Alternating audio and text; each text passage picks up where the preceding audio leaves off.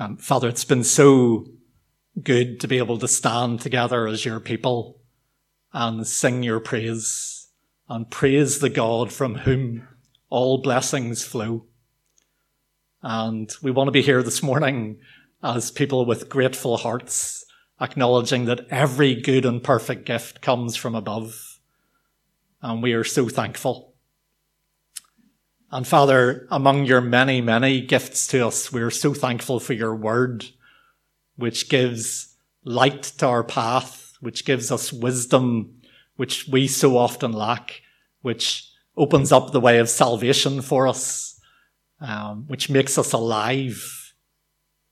Um, and so, Father, we want to pray this morning. Help us not to take this gift for granted. And we pray that your word would resound in our hearts and would have a lasting and deep impact in our minds and our hearts and our lives.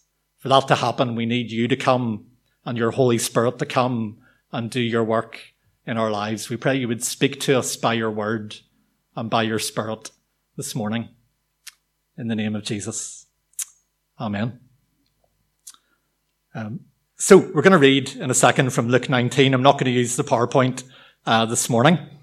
Um, the, the PowerPoint is on summer holidays, so um, just take a break from it. Um, but we're going to read in Luke 19 uh, a parable called the parable of the ten minas, or sometimes called the parable of the ten servants.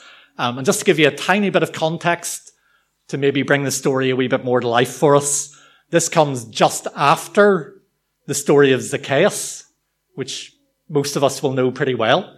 In fact, it seems like Jesus told this parable uh, in Zacchaeus' house at the end of the events that, that happened there. And it happens just before the triumphal entry into Jerusalem where Jesus is acclaimed as king.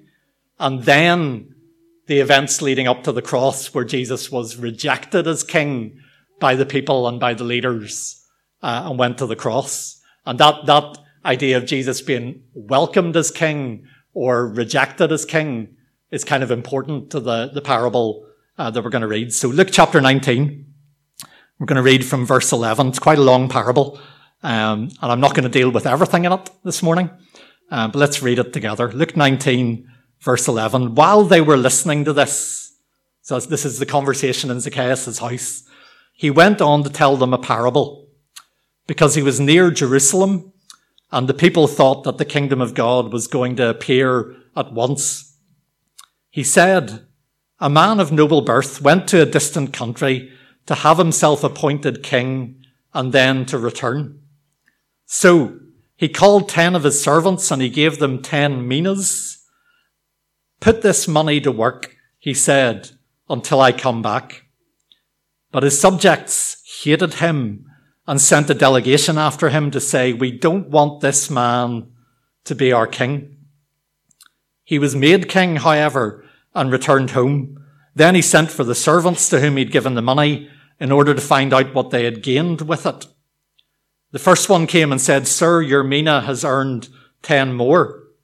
Well done, my good servant, his master replied.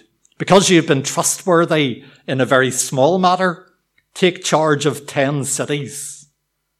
The second came and said, Sir, your mina has earned five more. And his master answered, you take charge of five cities. Then another servant came and said, Sir, here is your mina. I have kept it laid away in a piece of cloth. I was afraid of you because you're a hard man. You take out what you did not put in and you reap what you did not sow. His master replied, I will judge you by your own words, you wicked servant. You knew, did you, that I am a hard man taking out what I did not put in and reaping what I did not sow. So why then didn't you put my money on deposit so that when I came back, I could have collected it with interest? Then he said to those standing by, take his mina away from him and give it to the one who has ten minas. Sir, they said, he already has ten. He replied, I tell you that to everyone who has, more will be given. But as for the one who has nothing, even what they have will be taken away. But those enemies of mine who did not want me to be king over them, bring them here and kill them in front of me. So, um, a long parable, uh, lots going on in it. I'm not going to try and deal with everything. I'm going to leave uh, the parables. I think are meant to provoke us and puzzle us a little bit, and so I'm going to leave a few puzzles for you to to ponder yourself. Um, but I want to deal with some of the uh, the main content of this parable.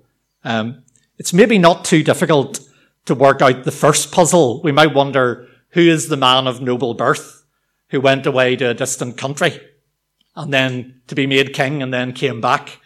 Uh, and maybe immediately we might uh, be quick to recognize it's speaking in some way of Jesus himself. He's letting them know that he's going to go away for a while. Um, you and I know, knowing the story a bit, a bit more, he's going to return to the Father via the cross and the resurrection. And the Father is going to then exalt him to the highest place and give him the name that is above every name.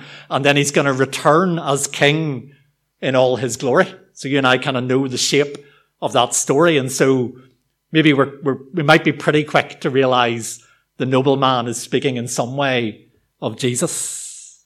Um, but then there are two groups of people in view in the parable.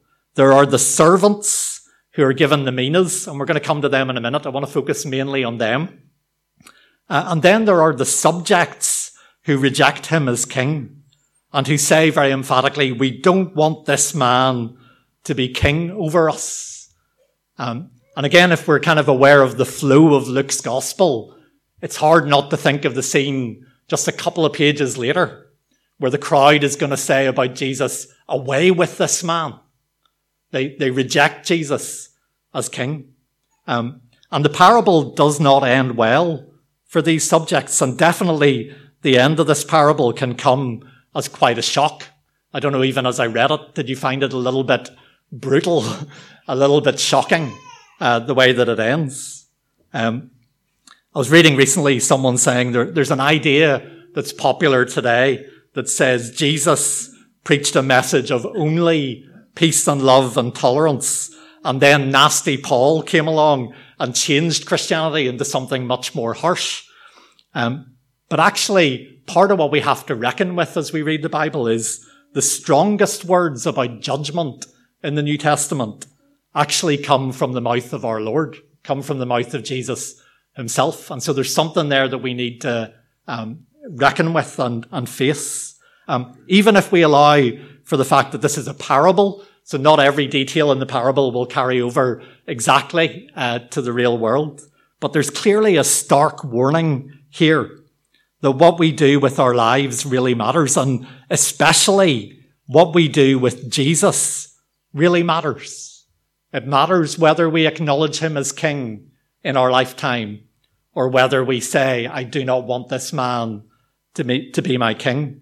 And maybe to put it in the most stark terms, because Jesus is the Lord of life and the giver of life, whenever we reject Jesus, we choose death and so there's a deathly end to this parable. And it stands as a really stark warning. What we do with Jesus in this lifetime really matters. The rest of our time, I want to I want to focus on the middle of the parable or the meat uh, in the middle of the parable. Um, there are those who are called servants, and they have not rejected the king. And so this part of the story speaks to those of us who are disciples of Jesus and who say we believe in Jesus and we're loyal to him as king. And that, that I assume is going to include most of us perhaps who are here this morning. Uh, each of them is given one mina. Now, what is a mina? A mina was a measure of weight, which also then was used as a, an amount of money, depending on the, the, the, the metal that was being used. But by most calculations, a mina would have been equal to about three months' wages. So I'll let you do the, do the math, as they say, uh, the maths, and, uh, work out roughly what that is. But it's not a, it's not a tiny, not an inconsequential amount of money. Um, they're given, they're each given a mina and they're told to put this money to work. That's the, the, the task that they're given. And so maybe immediately we want to ask, well, what might this mina represent in our lives? If we are those servants, those disciples who acknowledge Jesus as King, uh, what, what might this mina represent that we are entrusted with? Um, maybe on one view, we might say the mina represents money and material possessions. Uh, but I think probably that's too narrow and too literal a reading. Um, I'm not convinced this parable is here to teach us about financial speculation uh, any more than the parable of the sower is meant to be teaching us about farming methods. They're, they're about something else. Um, some people read the story as being about the Mina being about our gifts and our abilities. Um, and again, I think it includes that.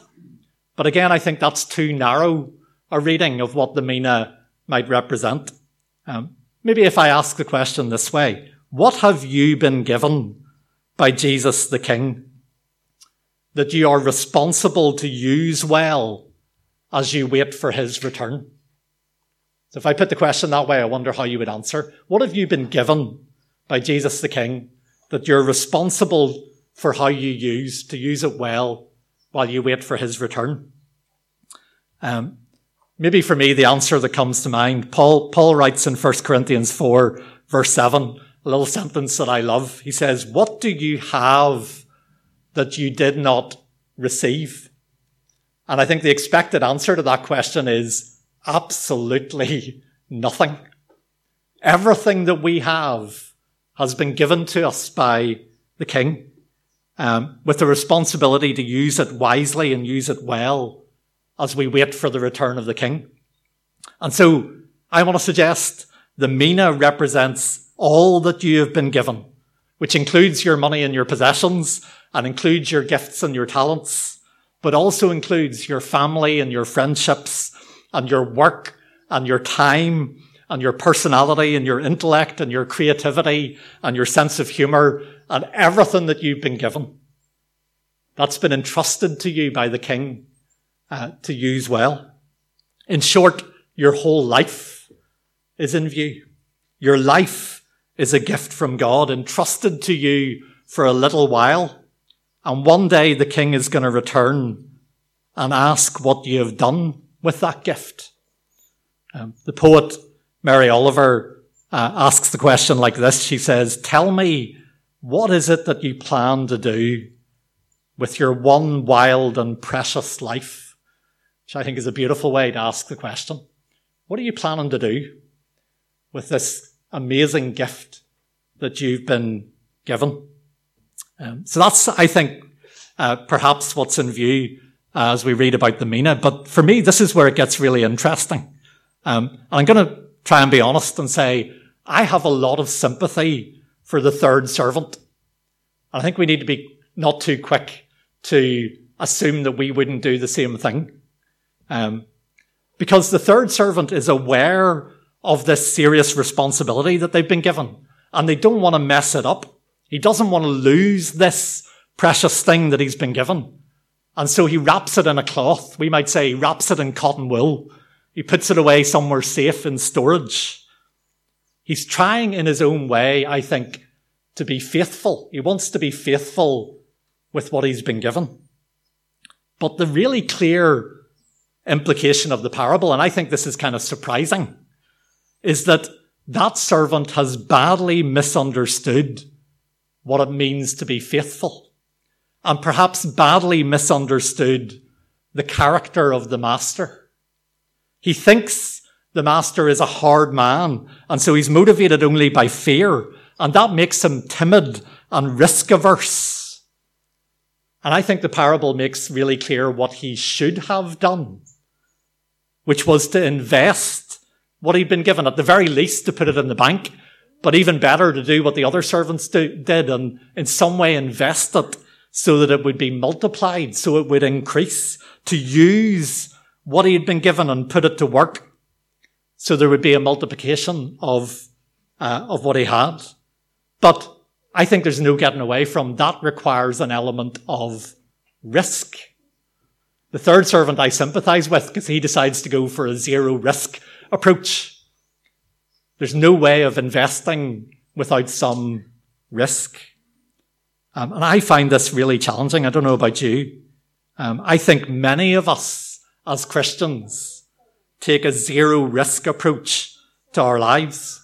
We're, we're aware that we've been given this kind of grave and serious responsibility and we're aware that God is a righteous judge and we're one day going to stand before him and we want to be faithful and we don't, we don't want to make any mistakes or make any mess or get anything wrong. And so we wrap up our lives in cotton wool. Um, I remember one time hearing somebody say it this way and it always stayed with me that we tiptoe timidly through our lives with no ambition except to make it through to death and then heaven safely. That's it. We just tiptoe cautiously through with no other ambition but to get to the end safely. We want to be able to give God back what he gave us and say, here is my life and it still looks shiny and brand new like it just came out of the box and I didn't get any scratches on it and I didn't get it dirty and I didn't lose it. Uh, maybe we might say, I haven't committed any big sins. I haven't made any spectacular mistakes. And I think we might expect God to be pleased with that. We might expect that we'd get a well done, good and faithful servant. And that's why I think this parable is kind of surprising. Faithfulness is something different to what we may have thought. The parable suggests God didn't give us this wild and precious gift so we could keep it in the box. He gave it to us to use and to invest. He gave us the gift of life to be lived for Him and His kingdom.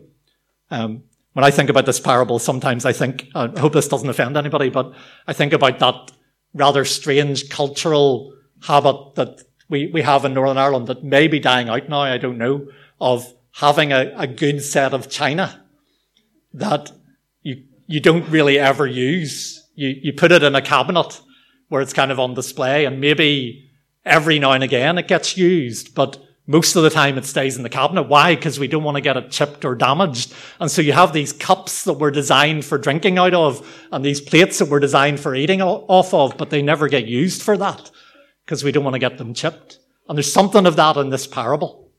Your life is not meant to be like the good china that you keep in the cabinet.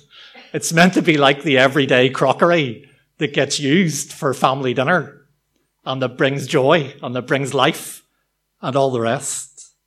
Um, the life that we've been given has been given to us to, to use, to invest, to give away for Jesus and the gospel and the kingdom so that our life will be multiplied and will produce even more life.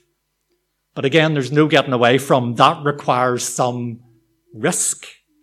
And it requires us, I think, understanding the character of our king and this is what maybe really challenged me as I thought about this parable, that maybe our king doesn't care as much as we thought about us making some mistakes or getting some things wrong, so much as he cares about us squandering the opportunity and wasting this one precious life that we've been given by hiding away and living timidly and living cautiously. And so maybe the big question I want to encourage you to think about this week. And I think you can only answer this for yourself and I can only answer this for myself. What would it look like for you to live less timidly? To use and invest all that you've been given for the sake of Jesus and his good kingdom so that your life produces a harvest of more life. What would that look like for you? Um, here are a couple of specific challenges that came to mind for me, and these are maybe just some of the more obvious ones. Um, if I'm concerned about just preserving what I have and keeping it intact, I'm going to stay away from messy people and broken people and badly behaved people because I'm going to stay with the nice, respectable, well-behaved people so I don't get corrupted or contaminated and so I don't lose what I have. But then I also miss the opportunity and the possibility that I could be a carrier of life to that person. This parable comes just after the story of Zacchaeus. What would have happened to Zacchaeus if Jesus avoided him because he had a bad reputation as a cheat and a swindler? But Jesus says, I'm coming to your house for dinner.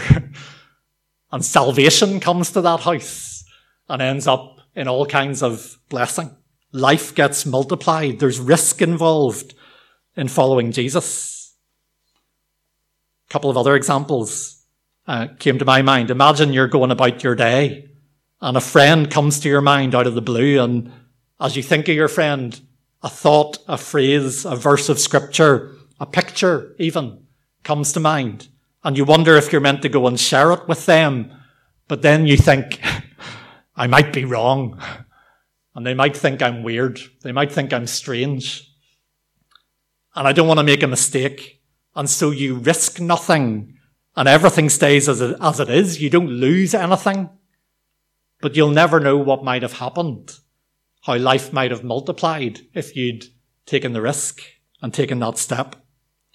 Or imagine you're on your way to an important meeting and you notice as you're going towards that meeting, someone who is struggling or hurting or a bit lost or a bit lonely or a bit upset or a bit confused and you clock them. but you don't want to be late and you have a reputation to preserve as someone who's reliable and punctual. And so you hurry by on the other side of the road and no one will ever know. Nothing is lost.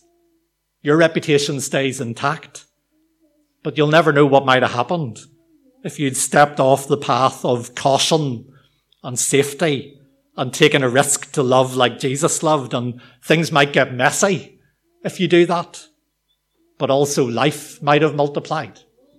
Um, wonder what it looks like for you, for me, to be faithful by taking what we've been given and investing it, even if that involves risk, for the sake of Jesus and the kingdom. Um, and there's an amazing promise, I think, in this parable that I don't totally understand that the more we learn to do that, to step out and risk and invest what we've been given for Jesus and his kingdom, the more he will entrust us with more. He will give us, I think, new gifts and new responsibilities and new opportunities. If we're faithful with a little, he's going to entrust us with more. And there's even this slightly mind boggling promise that I don't totally understand that maybe sometime in the future, some of you will be given responsibility for cities in the new earth uh, when, Jesus, when the king returns. Uh, and I don't totally know what that means, but there's something there that the more we're faithful uh, with what we've been given, the more we'll be entrusted with more. Um, I want to finish with this. Um, John, John Piper is an American pastor, preacher who I probably don't quote very often. I think he and I would disagree about a few things, but he's also someone I have a lot to learn from uh, and, and, a wonderful preacher. Um, and Piper once preached a sermon which has rightly uh, become very famous and has had a huge influence. I think he originally preached it to about 30,000 students on a hillside somewhere in the United States. Um, and I just want to quote that sermon a little bit as, as we come to the end. Um, Piper spoke of two ladies called Ruby and Laura, who were in their 80s and who had recently died in Cameroon after a lifetime serving God among the sick and the poor. And they were traveling from village to village providing medical help in Africa and their brakes failed and the car went over a cliff. And that was the end of their life on this earth. And Piper asks a, a really challenging question of that audience of students. He says, was that story a tragedy? Is the story of Ruby and Laura a tragedy? They poured out their lives for a bigger vision right into their 80s. And then Piper didn't say it this way, but it's what I would have said. They then went like Thelma and Louise off the cliff straight to glory, right? Is that a tragedy, that story? Don't want to minimize the sadness for their families and the shock. But is their overall life story a tragedy? And Piper then took out a little bit of folded paper, uh, an article that he'd recently read in Reader's Digest. I don't know if Reader's Digest still exists, does it? Maybe. Yeah, yeah, it still does. Um, and he read about a couple called Bob and Penny. It was an article about early retirement. A couple called Bob and Penny who took early retirement from their jobs in the Northeast five years ago when he was 59 and she was 51. And now they live in Punta Gorda, Florida, where they cruise on their 30 foot trawler, play softball and collect shells. And Piper said, that's a tragedy. Buying into that American dream or Western dream that says this is what matters. And he said to those students, there is a billion, multi-billion dollar industry that is going to be trying to sell that dream to you. And he said, I as a preacher have 40 minutes to plead with you. Don't buy it. And I would want to say, um, there's nothing wrong with early retirement. There's nothing wrong even with collecting shells. but if that's all we have to show for our lives, if that's the sum total of what we're living for, so that when we stand before our Creator and He says, What did you do with the gift of life you were given? And all we have to show for it is our shell collection or our boat. That's a tragedy. You don't have to be a missionary in Africa. Um, you can live your life where you are right now, whatever age you are, with a passion for Jesus and His kingdom, and with a passion for loving God and loving others in His name. And you'll make some mistakes along the way, but you'll also see life multiply. And one day you'll hear the voice of your King saying, well done, good and faithful servant. Um, let's pray. And then we're going to sing a song of response before we come to communion. So let's pray.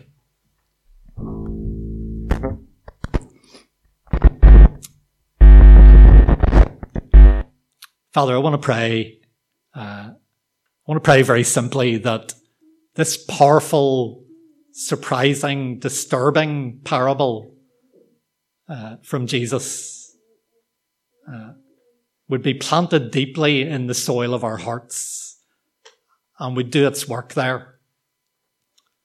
Um, Father, maybe some of us need to be a little disturbed this morning out of our timidness and caution that we've been tiptoeing through our lives, just trying not to colour outside the lines and not to get anything wrong. Father, I pray you would maybe this morning, by your word and by your spirit, shake us awake. Remind us that we've just one life to live. And Father, show us what it means to invest all that we've been given for you and for your eternal kingdom. Father, it's our great desire that our lives would, would count for you and that life would be multiplied all around us. Um, Father, show us how to live like that. Make us a little bolder. Help us to take those risks in our everyday lives, to love in your name, to share good news in your name with those around us. And we pray in the name of Jesus, our King. Amen.